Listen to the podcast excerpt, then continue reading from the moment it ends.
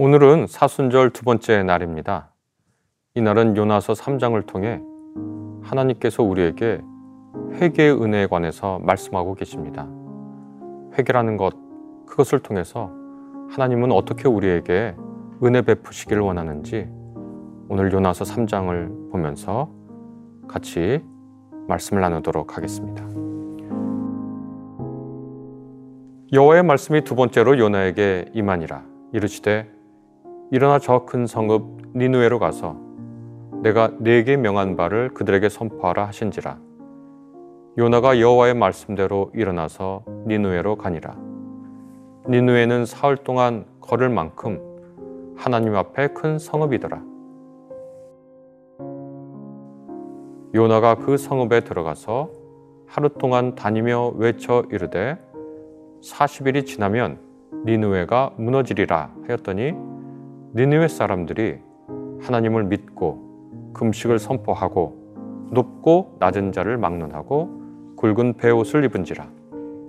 그 일이 니누에 왕에게 들림에 왕이 보좌에서 일어나 왕복을 벗고 굵은 베옷을 입고 제 위에 앉으니라. 왕과 그의 대신들이 조서를 내려 니누에에 선포하여 이르되 사람이나 짐승이나 소떼나 양떼나 아무것도 입에 대지 말지니 곧 먹지도 말 것이고 물도 마시지 말 것이며 사람이든지 짐승이든지 다 굵은 베옷을 입을 것이요 힘써 하나님께 부르짖을 것이며 각기 악한 길과 손으로 행한 강포에서 떠날 것이라. 하나님이 뜻을 돌이키시고 그 진노를 그치사 우리가 멸망하지 않게 하시리라. 그렇지 않을 줄을 누가 알겠느냐 한지라 하나님이 그들을 행한 것 곧 그 악한 길에서 돌이켜 떠난 것을 보시고 하나님이 뜻을 돌이키사 그들에게 내리리라고 말씀하신 재앙을 내리지 아니하시니라.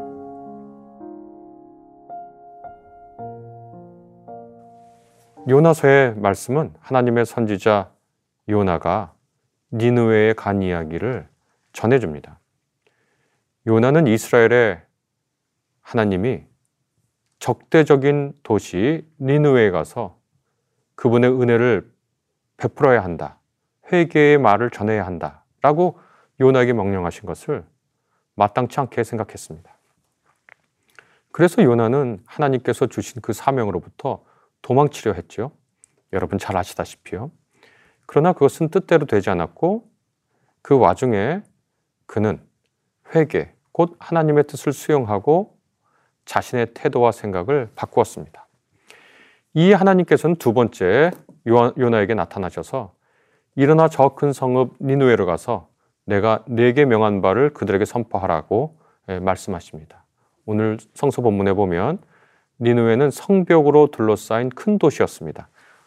그냥 도시가 있고 성벽으로 둘러싼 큰 도시라고 하는 것은 문명이 상당히 발달한 위대한 도시라는 뜻이거든요. 거기에 보면 어느, 어느 정도로 크냐면 니누에가 성인 남자가 사흘을 돌아다녀야 할 만큼 큰 곳이었다고 합니다. 어떤 학자들은 큰 성읍이란 뜻이 단지 니누에 도시의 규모만을 말하는 것이 아니라 하나님에게 중요한 도시다라고 하는 의미를 뜬다고 해석합니다. 그래서 니누에 큰 성읍 니누에 가서 하나님의 말씀을 전하라라고 하는 요나에게 주어진 명령을 다시 번역하면 하나님에게 중요한 도시 니누에 가서 하나님의 복음을 전하라. 이런 뜻이 되겠지요. 그 도시는 사흘 길, 3일을 걸어가야 다 돌 수 있는 도시의 규모라고 성경이 전해주는데 오늘 말씀을 보면 요나는 딱 하루 동안 돌아다닙니다. 그리고 40일이 지나면 니누에가 무너지리라 라는 심판의 말씀을 전합니다. 딱 하루 동안입니다. 요나는 큰 어려움을 겪고 나서야 하나님이 그에게 원하시는 것을 수용하는 회개를 하였지만 요나를 비롯해 이스라엘 사람들이 비난하고 저주하고 악하게 여겼던 니누의 사람들은 단지 딱 하루 동안의 시간과 하루 돌아다닐 정도의 장소에서 외친 하나님의 심판선 앞에서 그들의 뜻을 돌이켰습니다. 누가 더 하나님의 말씀에 민감하게 반응합니까? 하나님의 백성이라고 하는 이스라엘 사람들입니까? 아니면 이스라엘 사람들이 원수로 생각하고 있었던 니누의 사람들인가요?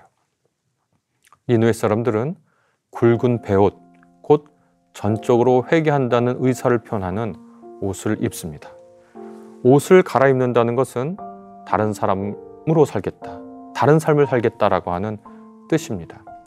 우리는 기성복과 일반적으로 이런 옷을 입지만 당시 계급 사회에서는 계급과 신분에 따라서 옷을 달리 입습니다. 입는 옷이 다르지요. 노예는 어, 귀족의 옷을 입을 수 없고 귀족은 귀족의 신분을 나타내주는 옷을 입지요. 그러니 다른 옷을 입는다는 것은 오늘날 우리의 감각으로 당시 사람들의 그 결심을 다 이해할 수는 없습니다. 그러나 굵은 배옷을 입고 그들이 깊은 회개를 하였다라는 것을 통해서 예, 그들이 그들의 삶을 하나님의 말씀에 비춰보고 돌이키는데 이스라엘 사람들보다 훨씬 더 민감했다는 것을 우리가 알 수 있습니다.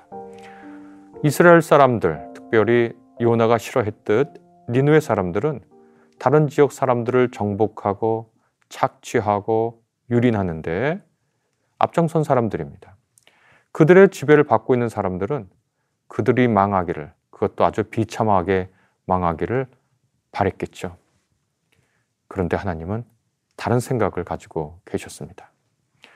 이전에 말씀드렸듯이 큰 성읍이다 라고 하는 것은 하나님에게 중요한 성읍이다 라고 하는 뜻을 포함하고 있습니다.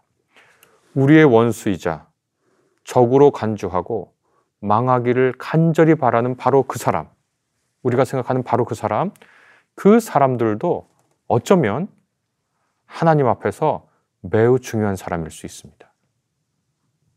그들의 악행을 하나님이 모르시지 않죠. 우리에게 한 나쁜 일들을 하나님이 모르시지 않습니다. 그래서 그들에게 심판을 선언하십니다. 그러나 동시에 하나님께서는 우리에게 나쁜 일을 한 그 악인, 그래서 우리가 간절히 망하기를 바라는 그 악인도 하나님에게 중요한 사람이기 때문에 회개의 기회를 동시에 주십니다.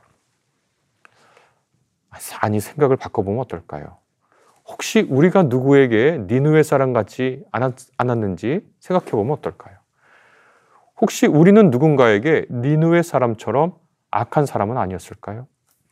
우리가 의도적으로 혹은 비의도적으로 고통을 준 사람들은 과연 없을까요? 우리가 실패하기를 주저앉기를 간절히 바라는 사람들이 있지 않을까요? 나와 너, 우리와 그들의 대립구도에서 상대방은 모두 악한 존재인 듯 보이지만 요나서가 가르치는 중요한 교훈은 그들도 하나님에게 중요한 사람일 수 있다는 겁니다. 그래서 하나님께서 그들의 악행에 관해서 심판을 선포하시지만 도리어 돌이킬 기회를 준다는 것이고 그 돌이킬 기회를 누가 주는가? 바로 그 악행에 희생당했던 이스라엘의 선지자 요나가 주고 있는 것입니다. 요나는 사흘 동안 걸을 만큼 큰 도시, 하나님께 중요한 그 도시를 하루 동안만 돌아다녔습니다. 그곳에 회개하는 일이 그런데 벌어졌지요. 그 지역의 지도자들은 이런 조서를 내렸다고 합니다. 니누에 선파에 이르되 사람이나 짐승이나 소떼나 양떼나 아무것도 입에 대지 말지니 곧 먹지도 말고 물도 마시지 말라. 다른 삶을 완전히 돌이키는 거죠. 금식이란 뭐죠? 인간이 생존을 위해서 최소한으로 바랄 그 욕망마저 하나님 앞에 내어놓겠다고 하는 새로운 삶을 살겠다고 하는 인간의 종교적 의지 표현입니다. 우리도 누군가에게 니누의 사람이었고 우리에게 누군가는 니누의 사람입니다. 그런데 하나님께는 모두 다 중요한 사람일 수 있습니다. 우리에게 악한, 악행을 저질러서 하나님의 심판이 되는 그 사람에게 하나님 오늘 우리에게 말씀하시는지 모릅니다.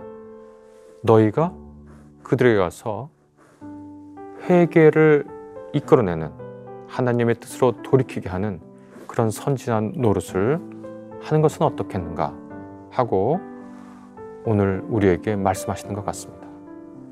회개의 은혜입니다. 우리에게 회개의 기회를 주시고 회개할 수 있도록 인도하시는 하나님의 은혜입니다. 같이 기도하겠습니다. 회개의 은혜를 허락하시는 하나님, 우리 안에 밝고 따뜻하고 올바른 것을 찾을 수 없을 때가 많습니다. 그러니 우리는 주님에게 간절히 자비를 베풀어 주시기를 간청합니다. 회개할 수 있는 마음을 주시기를 기도합니다. 잘못을 고백하고 돌이키려 애쓰는 우리를 불쌍히 여기시고 회개하는 사람들의 몸과 영을 회복하여 주십시오. 우리가 미워하는 그 사람도 하나님에게 중요한 사람일 수 있습니다. 우리 역시 누군가에게 니느웨 사람처럼 포악한 사람일 수 있습니다. 우리가 피해자라면 하나님의 회개를 전파할 수 있는 기회가 우리를 통해서 일어날 수 있도록 주님이 인도하여 주옵소서. 예수 그리스도 이름으로 감사하며 기도합니다. 아멘.